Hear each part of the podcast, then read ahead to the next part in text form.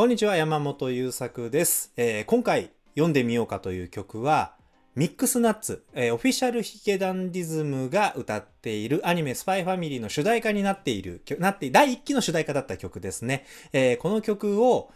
まあ、この辺がすっごい面白いんだとか、ここがやべえんだみたいな話をね、いろいろ、えー読んで分析してきて分かったところがあるので、その辺を押したいと思っております。で、今回の動画には、聞き役として、えー、ゆうたん遊びに来てもらってます。どうぞよろしくお願いします。はい、ゆうたんです。よろしくお願いします。えー全4回、1回20分ぐらいを想定してるんですけども、えー3分半の曲を1時間ちょっとかけて喋るっていうね、シリーズになっております。あの、音楽って膨らんじゃうんでしょうがない。えーで、今回はですね、途中で僕が運営している別のチャンネル、ゆうたんが、えーメインで喋ってスピーカーをやっているサブカル流し、ゆうたんのサブカル流しっていう YouTube チャンネルの方に一部、アニメの主題歌としてこの曲を分析するとこうなるよねっていう話を、えー、ポイッと投げて、そっちのチャンネルで流そうと思っています。だからシリーズ4本なんだけど、2本目の動画が別のチャンネルにアップされるっていう死ぬほど見にくい構成になっておりますので、YouTube でご覧になってる方は再生リストの方で調整かけます。で、ポッドキャストの方ごめんなさい。どうしていいのかわからないので、やっぱり YouTube のチャンネルか、あるいはその、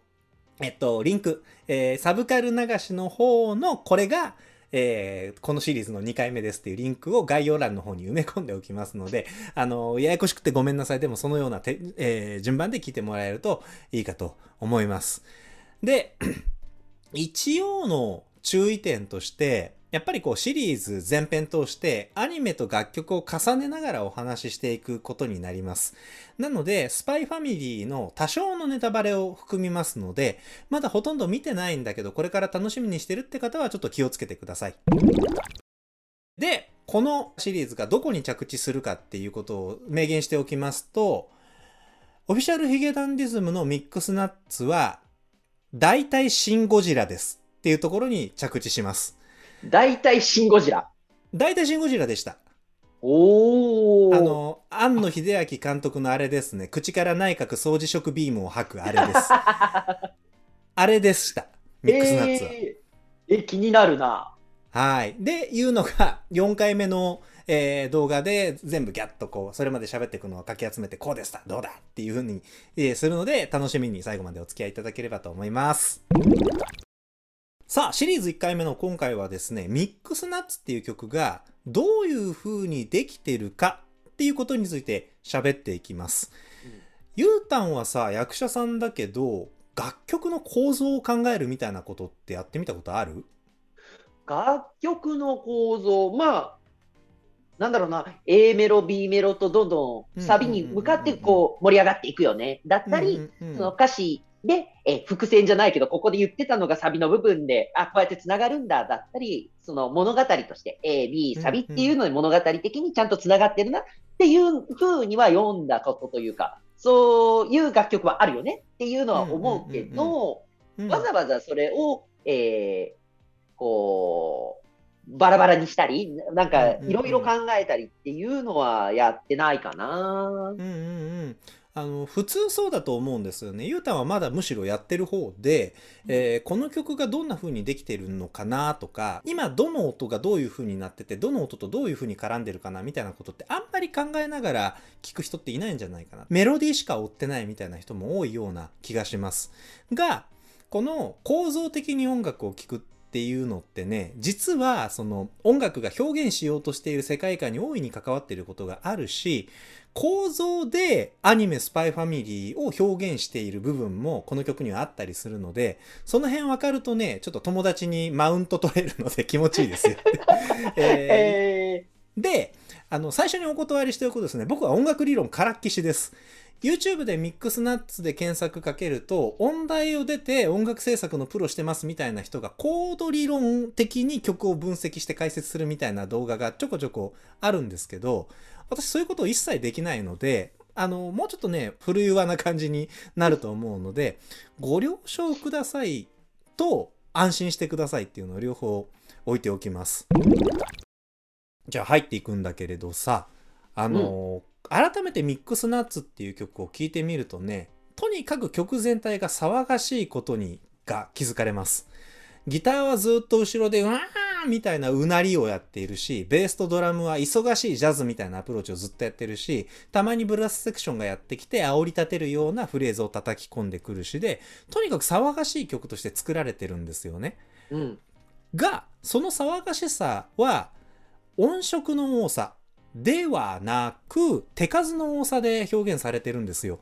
えーだからよく聞いていくと、そのすごいテンポの速いドラムが、ドカスカドゥンドゥルルドゥンドゥルルドゥンってずっとやっているとか、ベースはドゥンドゥンドゥンドゥンドゥンってずっと歩き続けているとか、さっきもポロッと言ったけれど、忙しいジャズみたいなアプローチなんだよね。うん。で、えつまり、えー曲全体は忙しいんだけど決して彼らはとっちらかしていないここから外には出ないよっていう線を引いてその中で好き放題しているので分かる人が聞くとちょっとニヤッとするというかああやってるなっていう風に感じられるようなアプローチになってます。で このそのアナログ的な音、えー、とデジタル楽器がほとんど使われてないんですよ。あのドラムとかベースとかギターとかあとキーボードはもしかしたらエレピかもしれないんだけど音色で僕判断ができないんだがあのーとにかくなんかねあのテクノみたいな音とか一切入ってないんですよね。すごいアナログな音ばかりで騒がしさを作っている。でこのアナログな騒がしさっていうのがえー東西冷戦時代1960年から70年代頃のイギリスが舞台になっているこのアニメと非常にマッチしています。空気感とかね周りが戦争で何がどうなるか分かんないっていう心が落ち着かない時代感っていうのにめちゃくちゃ向いている。であのちょっとだけアニメの雰囲気を分かってもらうのに、えー、と念のために前提情報をシェアしておくんだけれど「スパイファミリー」っていう作品は今言ったように1960年代から70年代頃東西冷戦時代のイギリスっぽい国ウェスタリアとドイツっぽい国オスタニアが舞台になっている作品だよね。で、主人公はイギリスっぽい子にウェスタリアの、えー最高のスパイだと言われている黄昏くん。で、作中に出てくるロイド・フォージャーっていう名前は彼が今回引き受けているオペレーション・ストリクスっていうミッション上の偽名ですっていうところから話が始まるわけですよ。で、このオペレーション・ストリクスの目的っていうのはドイツっぽい国オスタニアの国家統一党総裁デズモンドに近づいてで、彼が東西平和の均衡を崩すような不穏な動きをしていないか確認するっていう、なんか突然目的がふわっとするんだけど、まあとにかくそういうミッションで、えー、黄昏くんはロイド・フォージャーになって、個人、頑張って個人で娘引き取るとか、えー、引き取ってみたら人の心が読めるエスパーだったり、なんとなく知り合った美女と結婚したら腕利きの暗殺者だったり、みたいなところに巻き込まれてドタバタ劇になっていく。で、その娘をデズモンドの息子が通う名門校、イーデン校ね。あの、本当はイギリスにイーイートンかなんかっていう名門校があって、あの、モデルになってるって言われてるんだけど、あのえーデズモンドの息子と仲良くさせて、そこから近づいていこうっていうミッションの真っ最中っていうのが現在のアニメと漫画の、えー状態ですね。でですね、その3人、えーエスパーの娘と暗殺者の奥さんがお互いに素性を隠したまま、まあ、アーニは人の心が読めるんで、あの、黄昏と、えー奥さんの夜さんのじ、えーと素顔っていうのは全部知ってるんだけど、まあ、それぞれのキャラクターが それぞれの持ち場でいろんなトラブルに巻き込まれて、そのトラブルに他の家族がちょっと巻き込まれるみたいな感じで、こうドタバタ劇が、え1段階、2段階、3段階ぐらいにどんどん広がっていくっていう、すごい上手に作られたハードな設定コミカルな演出、そんな作品スパイファミリー。えーその楽曲としてのこの騒がしさっていうのが、あの、ミックスナッツがスパイファミリーの騒がしさをよーく表現できてるっていう、あの、お見事だな藤原さんっていうところですね。前の、えーダイブジャンプ音楽クラブの YouTube チャンネルで曲読みの動画をアップしてた時に、えーヒゲダンの曲もね、いくつかアップしたんだけど、クライベイビーだったかな、えーをアップした時に、東京リベンジャーズの主題歌として、主題歌としてではない一般の楽曲として紹介したんだ。で、その時に、あの、藤原さん、ヒゲダンの藤原さんはすっごい漫画とかアニメが大好きな人で、原作にものすごいリスペクトをして曲を作るんだって話をしたんだけど、今回もそれがやっぱりものすごい垣間見えてくる、えーですよね。で、だからその歌詞みたいな比較的誰でも書くことが想像しやすいところから、専門家じゃないと意識しづらい楽曲の構成みたいなところに至るまで、えースパイファミリーへのリスペクトが見えるし、楽曲でスパイファミリーやるよっていうプロの教授が見えるっていうところは、あの、プロだからね、彼らは。で、片付けずに、ヒゲダンすごいねとか、藤原さんやばいねっていう風に噛み締めると、味わい増していくところなので、えー、気をつけて受け取っていこうっていうところでございます。じゃあもうちょっとね、詳しい曲の構造に入っていくんだけど、その騒がしい騒がしいってさっきから言ってるんだけどさ、騒がしさにもいろんなパラメーターがあります。えー、音数とかさっき言った音色とかね、あとテンポ感とか。で、ミックスナッツは全編通して騒がしい曲なんだけども、ヒゲダンの皆さんはある一つのパラメーターを意図的に調節することで、この騒がしさの中にも秩序がある状態と秩序がない状態を演出するっていうことをやってるんですよね。でそのパラメーターは何かというと、ビートです。えー、例えば前奏はね、もうあの思い出せる人少ないと思うんですけど、ギターがヤ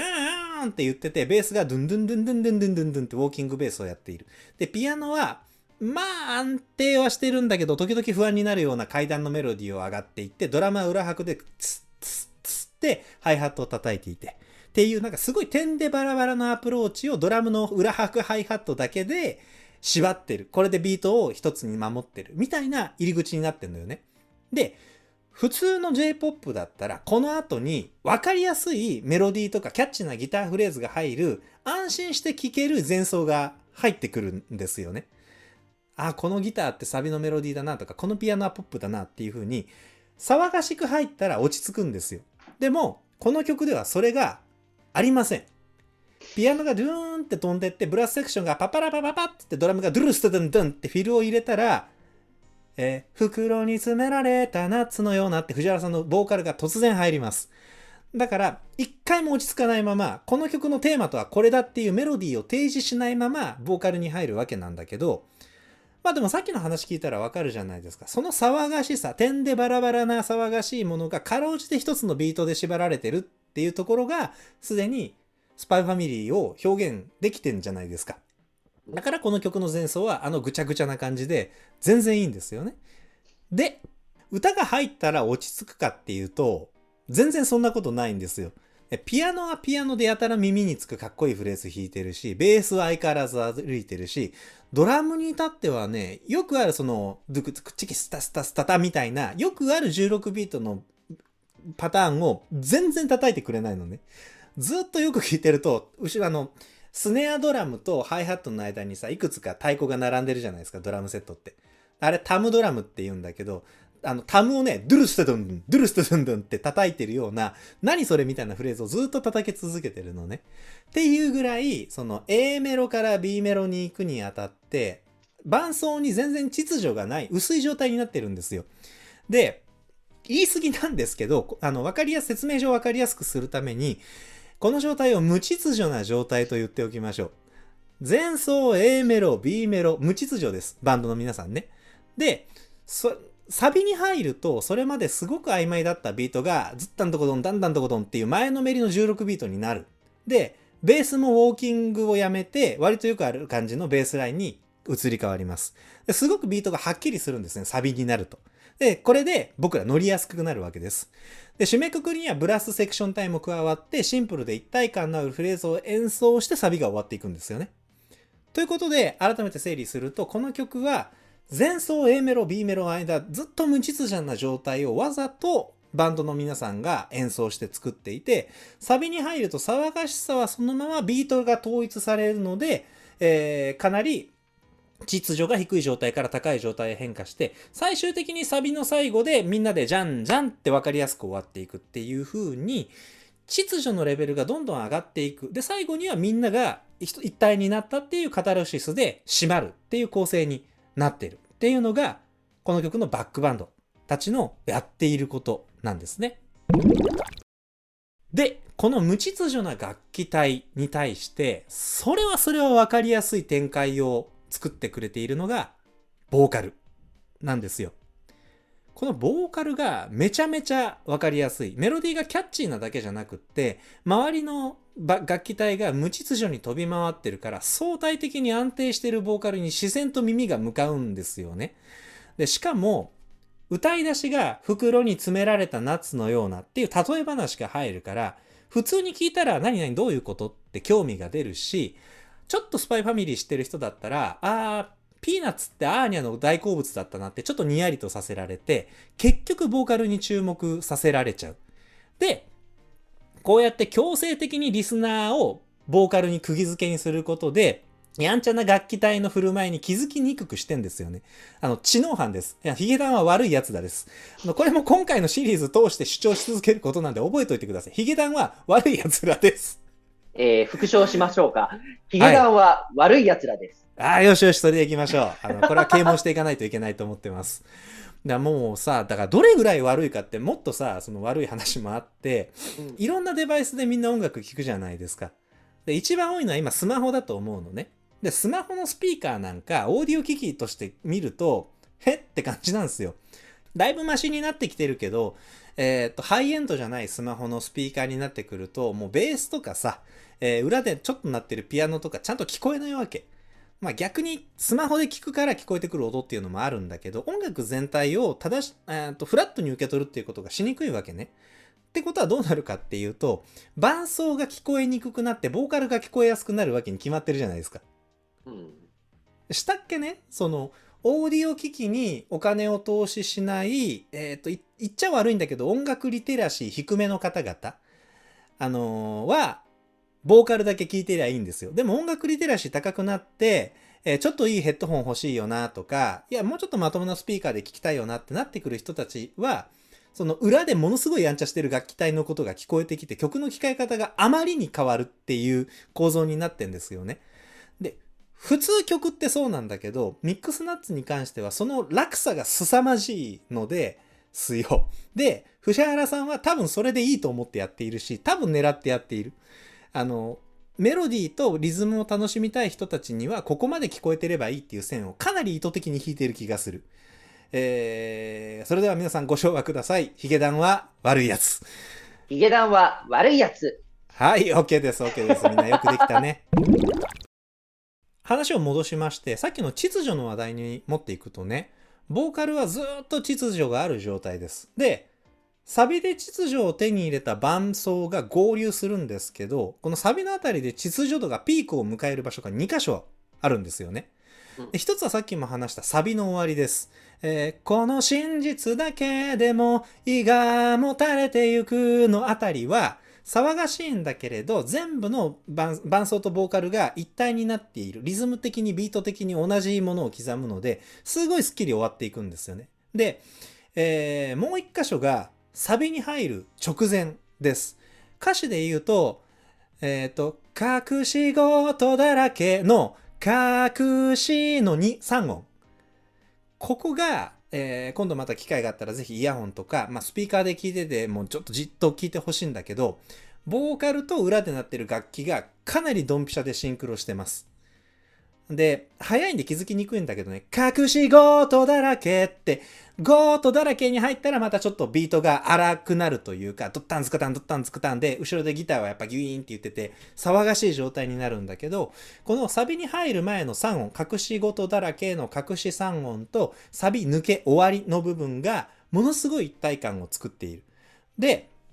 このあんそれまでずっと不安定だった一気に安心した。でもこの安心の中は煽りである。でその後秩序はあるんだけどまた騒がしい。最後にズンズンズンってキメキメで終わっていくっていうこの手法自体は全然目新しくないんだけどこのとにかく B メロまでずっと無秩序だったのでサビ前の「隠し」の3音の決めがものすごいカタルシスなんですよね。えーなので、これもやられちゃってんなって、じらされてじらされて欲しいところで欲しいとこ攻められちゃったなっていう気持ちになりながら、悪いやつだなって思いながら、こう、やられちゃうところですね。まあそんなわけで、こう、結局、ボーカルを追いかけていた人だろうが、その伴奏に耳が届く人だろうが、最終的にはサビの直前と最後の統一感のところで丸め込まれて力技で納得させられちゃうっていうヒゲダンは悪いやつだっていう話でした。